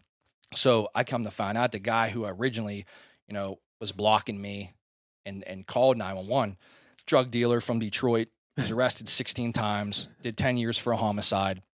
Very credible guy, right? Sure, sure. Yeah. Sounds um, like an, an upstanding citizen. Outstanding. You know, during this whole process, like he got arrested twice, like during this whole court process that I'm going to tell you about. But um, yeah, it's just like, you're, you're, it was almost like make believe. He's telling, no, now he's, now I go to meet with him at the zone and he's like, hey, I got a warrant for your silver revolver. He was like, we could either go kick your door down or we could go get this. And oh, I'm were just, you carrying a revolver? So that was one of the thirteen guns that I've owned. Yeah, yeah. I I own a re- silver but you revolver. Would, you would carry it to work? No. So this is the whole thing. He was just I was gonna saying say, I, I pulled a gun on a him. Revolver if right. I were a cop. So he's like, I love revolvers, but I would too. never take one to work with me as a cop. I would, no, no. I would we, want we like have, fifteen, sixteen. We have a Glock. We have to carry Glock. I would want fifteen, sixteen right. in the mag every time. I'm not dealing with six shots. Yeah, no, no. That was just Even like seven. That would be like your. your secondary weapon yeah. considered, right? Yeah. We all carry Glocks. Like a three fifty-seven or thirty-eight in the glove right. box or, I don't know, something, forty-five. Right. A forty-five in the center console or something, just right. for funsies. Something easy. But yeah, so he was saying, you know, I pulled this gun on him or whatever, and he told him it was a pistol. And then, like, basically what happened when the detective sat down, he had all my guns, and he laid them out and was like, does any of these look like the gun? Where did Got- he get your guns? Cause he just, it's just like a quick search, like any call. Oh, like I could search and see what guns did, you own. Did he physically have your? Oh yeah, your gun. Oh yeah. So he took pictures. He had them out, and he was like, "Does it look like anything like these?" And the guy was like, "Oh yeah, it looks like this one." Okay, okay, okay. These were photographs of your guns. These right. were not your actual firearms on the table. No, okay, photos. Right, so he right. was like, "Yeah, it looks like that one." He was just like, "Oh, cool. Yep, that's enough." He owns that. So this is like right. just the whole thing sounds so like then, a fucking kangaroo court. So man. Then they made the detective do a photo array with me, right? He prints out eight pictures to show the guy. One of them is in full color. You want to guess whose picture was in full color? This guy's. Would you also believe, right? Would you also believe he still did not pick me? He circled two other people. But mine was one in Keller, and he still didn't circle it. So not only did they not have a uh, photo array identifying yeah, me, yeah. he they still went on. And now at this time, I'm all freaked out because now I'm like, this can't be happening. Were you put on like leave of absence at some point, or no, you were still working throughout this whole time? Not at this time. Yeah, I'm starting to do my own investigation in my head. Who's this guy? How? Like, what's the deal? I go on, I find him on Facebook. He's a cop hater. Everything he had on Facebook was just bashing police. He would show up to scenes and like film and try to like get them to do stuff, right? So the day after he said that I did this, I seen a video and I watched it, and he starts talking about me. And he's talking about a different type of weapon. I was pointing it out the other side of the car. Yeah, yeah. So what was his allegation? His allegation was I pulled a silver pistol out of my driver's side window and pointed it at him. Didn't say a word, just pointed at him, and he drove away. That was his allegation. And your recollection of the story was what you described earlier. Yeah. Something so like... he came up, he was just swearing. I had, now see, I had a silver cell phone that was on the palm of my hand and I was talking on speaker. I'm like, oh, maybe he thought it was my silver cell phone. But yeah, then in my head, to, I'm hard like, to confuse those two. Right. And now I'm in like. In broad daylight. Right. But now I'm like, I have five percent tint. He didn't see anything. Mm, you never even had the window down. No. So like that was a whole nother thing. So like. It happened so fast, I didn't re- try to remember any of this, right? Because yeah, yeah. it's just like a normal... And there's little, no like, recording, no dash right. cam, no, no internal, nothing, external, nothing. Nothing. Yeah, yeah, yeah. No witnesses, my word, nobody's seen My it. Word against us. It's his word versus... Meanwhile, right? You're a police officer. I'm a credible police officer at the time. With Pittsburgh, who's never had any other problem with no. anything no. ever. No. no arrests. I never had no... a complaint filed against me. And he's literally yeah. a lifetime criminal who lifetime. hates police officers. Right. Okay, so let's hear how it went down. So, right. So now I go and I find this video, and he's like contradicting himself and saying a completely different story. And I'm like, hey, this detective needs to see this because he's saying a complete opposite of what he told the detective. And I go to my commander. I'm like, hey, they have to see this. And he's like, all right, I'll make sure they get it. He goes, gives it to the to the Internal Affairs supervisor. She gets it, tells him, do not make any arrests until you see this video. So what do you think the Pittsburgh police did to to try to get this video? They went on his Facebook. They're not friends. Can't see anything. Gave up. Can't see it. That's it. Wow. Went and, and, and did the arrest paperwork. Wow. Never. Now, they had the dude's number. The dude's been calling him every day. They're like best friends now. He could have been like, hey, by the way, Jesse, uh, you know, can you give me your Facebook video that I heard? That, you know what I mean? He could have did that. No, they didn't do anything. He went right down and did the arrest paperwork, filed it. It went through. As soon as it went through, hit the news. Now I'm seeing myself on the news. Now the media's running with this whole crazy story. I get, you know, I immediately get fired. I had to go in front of my chiefs and describe the story. I brought in the video. They didn't even want to look at it. They were just like, listen, you you know what? We got to fire you, whatever. And I'm just like, okay. Meanwhile, now, we don't have... Me- meanwhile, there's D Js being shot up in the South Side. We've got violence and gun violence downtown Pittsburgh. Right. We've got a budget for nine hundred police officers. How many are there actually? I'm imagining... Five, six hundred. Oh, I mean, so hundreds of unfilled Liz, when positions. I was there, the minimum was supposed to be twelve hundred. Twelve hundred cops. We only had eight hundred, and half of those eight hundred are not, you know, patrol officers. They're like sergeants, yep. lieutenants, commanders. Yep. They don't work the street. Yep. So if you so talk about six zones, three different shifts, you're talking about four hundred guys. We're talking about one fourth of the positions which are in city right. council's budget, which I read this morning right. because I'm bringing Kari Mosley on the podcast shortly. Are unfilled positions. Yeah. And meanwhile, they're they're railroading you for what sounds like. Right. A road rage incident at worst. Right. And and at best, a nothing. Right. A so at nothing. This time, this was, too, like when a lot of things were popping off around the, uh, like this is, the uh, country. George Floyd? Yeah, this was like, you know, things starts mm. popping up. So now it was like kind of like bad, like, you know, they wanted to make an example out of the white police officer. Wow. You know. Wow. And that's when they like ran with it. They were like, hey, listen. We're not going to be the bad guys and have the community come after us for mm-hmm. not punishing this guy. We're just going to let the courts decide, basically, is what they did. So they didn't really have all, you know, they they didn't even really have probable cause to arrest me. Like, when you, I look back at it now, and so basically they arrested the paperwork. I had to go through all this crap. They said it was off duty, so I didn't have any F O P backing. I, you know, I just bought a new house, new car, spent a lot of money. Now I have to go out and find my own attorneys, fight this. This went on for years, man. And they did everything they could to, like, postpone things. So you're saying if you're a police officer, even if you're in full costume, full uniform, if you're not technically on the clock, the lawyers for the police don't help you? They'll say, if you're off duty and you do something or you incriminate yourself off duty, that's on you, right? But when you're in the police academy, they tell you, you know, even though you don't have that uniform on, you're a police officer twenty-four seven. So if I see something off duty going on, I have to, like, step in you and try to help. You have a responsibility. Right. I can't just run the other way. You know? Yeah. So, like, if I'm a cop twenty-four seven, then how come I don't have help twenty-four seven? It feels like a double standard to me. Right. So, anyway, I had to fight, you know, that the whole time. Goes to court. I I, I do a, a jury trial. Um, Literally took them five minutes. It's five minutes. Five minutes, they came back. We got it. We, we know. We got it. Come back. We got a verdict. They're like, not guilty. because like we had like the detective lot, like he was making up lies on the stand that my attorney was catching. And it was like, it was crazy. Like he was saying, the detective actually said that he went with me to pick up the gun and observed me in my garage, digging around in the rafters, insinuating to the jury, like, look where the the bad guy hid the, the murder weapon, up in the rafters, right? Like, is that a normal place where somebody would hide a gun? And I'm sitting there listening to it. It's like, this is all, this is all bullshit, what right? So I, I'm like hitting my attorney, like hitting him, like, hey, hey, hey, we got to go get pictures of my basement.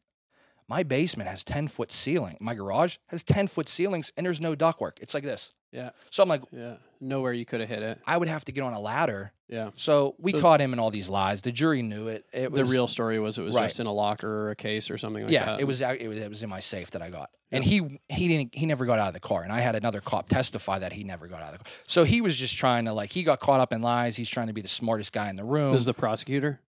Uh, or this is the... the detective. But the prosecutor's yeah. with him, you know what I mean? Like, they're buddy-buddy, trying to, like, pin this on me, and but we caught him in so many lies, man. Shout out to Blaine Jones. Blaine Jones is... This is your lawyer? Yeah. He's a dude, like, I didn't want to go up against... Like, when I arrest people, they would get Blaine Jones, right? So I'm like, I'm getting Blaine Jones. You want to play like that? We'll play like that. But, um, you know, Blaine roasted them in court. We go to an arbitration now after I was found not guilty. The arbitrator's like, yeah, you got to bring this dude back immediately, like, you guys had no purpose of firing this dude. And they, like, would not bring me back. They would wait thirty days and appeal that decision, which never happened in the city of Pittsburgh before, because that's why we have an arbitrator, so we don't have to go to court. They're like, ah, we appeal it. Goes to the court of common pleas. They come, oh, we agree with the arbitrator. They're like, you guys have no basis to fire this dude. He was found not guilty. The guy lied on the stand. Appeal. Next court. Next. It went to the P A Supreme Court. And they were like, listen, stop. Like, this is it. Bring the dude back to work, pay him his money. And finally, they just never brought me back. No one called and was like, hey, you got to come back to work. They just never did it. And, like, who do you, who do you, like, you know, condemn for that? Like, who do you put in contempt of court for not bringing me back? The whole city of Pittsburgh? Like, who's in right. charge? That's your boss. You know, the city of Pittsburgh, right? Right. So, like, the they're not council. getting, they're running the show, man. And then, like, the mayor's on, you know, the news bashing me saying, oh, you know, even though he's coming back to work, we can't put him on the streets because he's a liar and stuff like that. And I'm like, this is Ed Gainey? Yeah. No, this was Peduto. And I'm like... Bill Peduto? Wow. Yeah. And oh, I'm this like... This is two thousand... What year? This is like twenty eighteen. eighteen. seventeen, okay. eighteen. Yep. And I'm like, how do you not believe me? Like, I didn't lie about one thing. This dude lied, and you're still bashing me. So I, at the end of the day, I filed like a huge lawsuit on them. Found out that Good. like... Good. The mayor got off on everything because they said as long as he's acting as the mayor of Pittsburgh, he has like... He could Free say reign. whatever he could yeah. say whatever he There's wants. Essentially so he could be like, hey, the Goldmark has rats. No one shows up. The Goldmark ruins, you know, Nuggets business. You can't you can't get them in trouble for that. This reminds me of what you were talking about with the South Side, with the death of the South Side. How, I, I don't want to get away from that too much. Oh, meanwhile, you and uh, Wiz Khalifa both uh, are caseless on your iPhones. That's it. You just put a little thing on the front, nothing yeah, on the back. And as you can see, it's all busted up, but whatever. Ain't nothing like the real thing, baby. Ain't nothing like the real thing. That song was sampled. Um, there's an incredible house record which samples just this little clip of the a cappella of Marvin Gaye saying, "You make me feel better. Oh, yeah. You make me feel better." Right. You remember yeah, that song? Yep. Yeah. I do. Yep. Yeah. So good. Um, but yeah, man, that whole thing was just like a nightmare. What to go a through. fucking nightmare! And dude. Then, I'm so sorry you went through all that, dude. It, it, it was it like you know. Ultimately, did you get a lot of money from the city or no? I don't even know if I'm not even allowed to say that. I think yeah, it was part of the thing part that of the I, thing. I but, wrote. But, but um, do you feel? Uh, let me ask you this. No. Do you feel like justice was no. was done? No, no, not at all. I, what I wanted, what I expected, I didn't get anything close to that. Do you so? How has it affected your, vi- like your view of the way that America treats people that work in law enforcement, that work in E M Ts, yeah, so, teachers, things right. like that? So, you know, the big thing is the media, man. Um, you see everything in the media now, and everybody's connected with their phones, and, the, and and that's how they get their information. You know what I mean? Through social networks, all that stuff. Um, and you and you can call out the lies. You know what I mean? You can call out the lies. You can be like, oh, this isn't that. What are they talking about? But until you actually go through it and you know one hundred percent of the information, and then you see what the media is like saying and, and writing about you, it will blow your mind. Like, I was like emailing reporters, like calling them out, like, what the fuck? Like, this is nowhere near true. And they just run with it. You know, I'm always going to be the accused cop that pulled a gun, even though like the dude lied on the stand and it all came out that it was all bullshit. Right. I'm still that I'm still I still have that stain on my record. Right. So seeing all that and seeing what the media was writing, and, I, and I'm like, none of this is true. How are they allowed to put that? Like, it's not even close to the truth. And now you like look at the big picture, like what's going on in politics and like bigger things like that. And you're just like, if it's happening to me, this is happening everywhere. And you see that first, you know, that first incident when, you know, y- you would see like the police video that pops up first day one, right? And you would look at it and be like, oh, that looks so bad. Oh my God, it looks so bad, because you see that five second video clip. And then all of a sudden, you know, as the year goes on, the trial comes out, all the truth comes out, and you're like, oh wow, there was a lot more to this. This, and then the media just kind of just doesn't even cover it anymore, right? It's just kind of like... This is for your trial or for something else? This is just any... This yeah, is like just like in, in general. general. Right, in yeah, general. Yeah, yeah, yeah. So like yeah. going through that... Like, yeah, the like video I'm doesn't saying, always tell the whole story, that's right. for sure. The one um, video that did tell the whole story was the one in Charleston. That was the one where wait, it was Wait, what like, was that one again? It's a really, really damning case of a cop. I mean, just like a terrible, absolute, awful human being who, thank God, is in jail for the rest of his life. But... um. There was a, a officer-involved shooting. I forget the name of the the um, the guy who was killed, but um, I, I do think it was a white cop and black uh, um, victim. But basically, there was a, a police chase. The guy chased him over a few different through a few different yards. I feel um, like I know what you're talking he about. He hopped a couple fences. He was running away from the from the police officer after I think a, a traffic stop. The guy was running away. Somebody, thank God, had a cell phone, poked it through the fence, I, started I know recording, what you're talking about. Got the sense. Whole thing on camera. I think so. The guy's running away from the cop. Cop shoots right, him right. three, four, five, six, ten, seven times in the back. He dies, and then the cop walks over and plants a gun on him. Oh, see, yeah, that's, see, that's see, that's ridiculous shit right there. And you know what? It's like insane. People ask me all the time. They're like, you know. Do you have bad cops like in the city? The you know, you know, and honest to God, like I, out of all the people that I worked with in the city, I've never had one dude where I'm like, oh, that dude's sketchy. Like he's up to no good. I mean, there's so many cameras, body mics and stuff. Like it's, it would, it would be like some Ocean's Eleven type shit to pull something off. You know what I mean? Like that.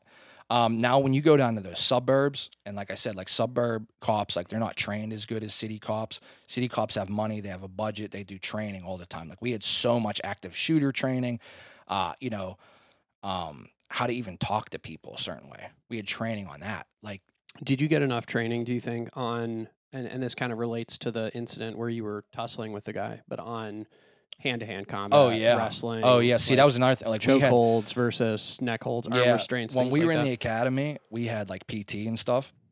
And the guy running it, his name's Dave Wright. And he's, like, one of the biggest Krav Maga teachers, like, on the East Coast. He was our dude teaching us, like, all these. Cool.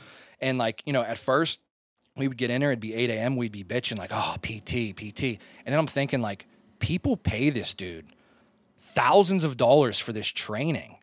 And we're getting we're getting paid to take this training. Yeah. So then it like opened my head up. I'm like, okay, I need to like take this serious. And I'm glad I did because we got some of the best training there for sure. Yeah, yeah. Do you still?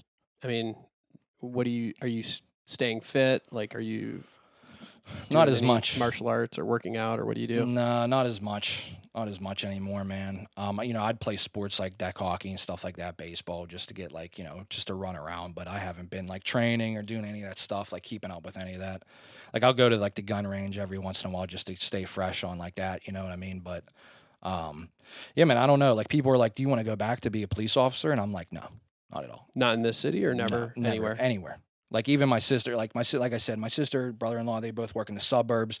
They make triple the amount of I did. To basically, you know, not handle the amount of calls. And I'm still like, no, I don't want to go. Because, like, the thing now it's set up, and this is what's scary, man, with, like, cops now. the majority of the cops are the good guys. Like, you know what I mean? You, you'll have your bad apples in, in, in any zone, right? Or any police department.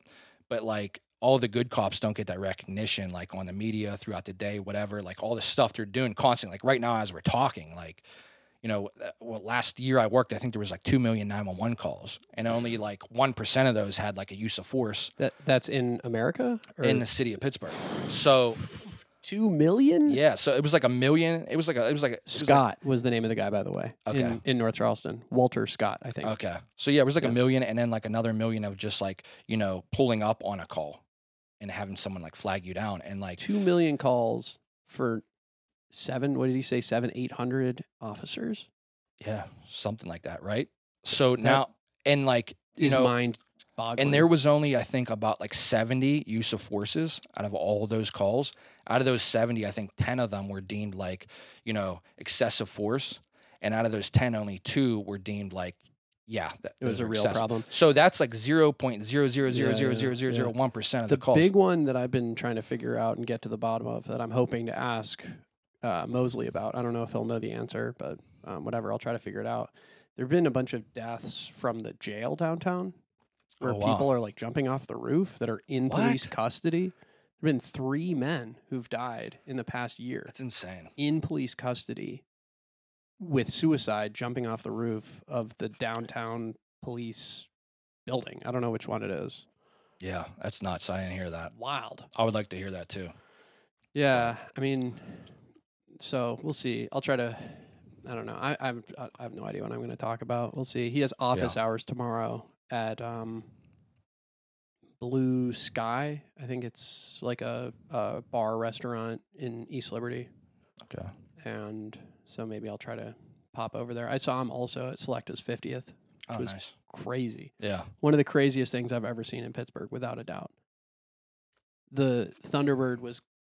Thunderbird's a cool spot. Completely filled. That's awesome. From the very bottom floor yeah. to the rafters. Yeah. one hundred percent full. Every balcony, every Insane. single stage, and it was only D Js. No drum kit, no guitars. Yeah. No, you know, no mics. That's awesome. Just Thunderbird's a cool Steel, spot. Just cool Black spot. Steel on the mic, who's I think Black Steel has to be one of the best hosts in Pittsburgh, maybe yeah. ever. Insane. I mean, his mic presence, like his right. hosting, emceeing was crazy. And then the other person who's really good, Femi.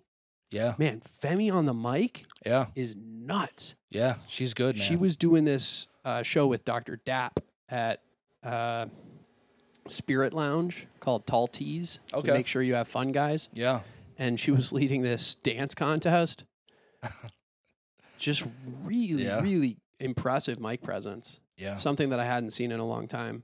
That's awesome. And and Dapp is really solid Uh, on the turntables too. They have like a video that plays on loop. I kind of wish it was like music videos. Right. The the right, show right. like that that specific genre of throwbacks where they're doing like two thousands. Now he has this like twenty tens party or whatever, but the two thousands were just so good for music videos. Yeah. I don't know if you ever got into that that whole VJing. No, I never did. Honestly, lot. like I, I It's a lot. When it first came out, I'm just like, no one's coming here to look at a music video on the T V. You know, that's just, that was my thought, but I, I never right. got into it. Right. They want to meet girls, get drunk, yeah, right. meet girls. Right. I mean, it, it's cool though. Like in different locations, it's, it's, I get it. You know what I mean? Like right now, like I'm at uh, Putt Shack on Thursdays. What's that? It's the new like mini golf down in the strip.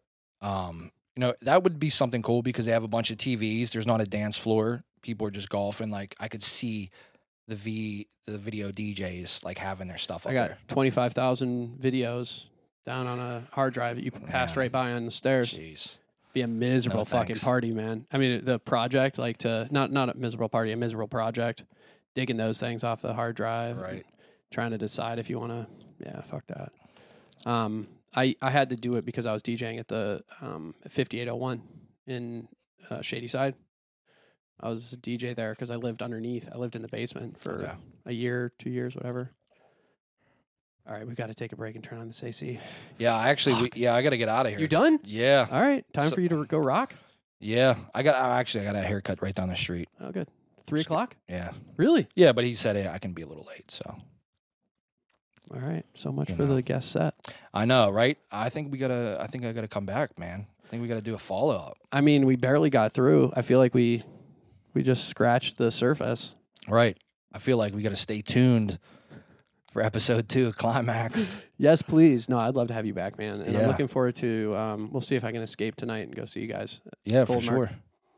Let's go. Let's grab Appreciate a picture it, really quick. Yep. All right. Thanks for, sure. for coming on, Matt. Appreciate you. Thank you, sir. You're sweaty as fuck. You gotta yeah, turn this hot. shit on. That's a crazy story, dude. Dude, I know. There's, there's...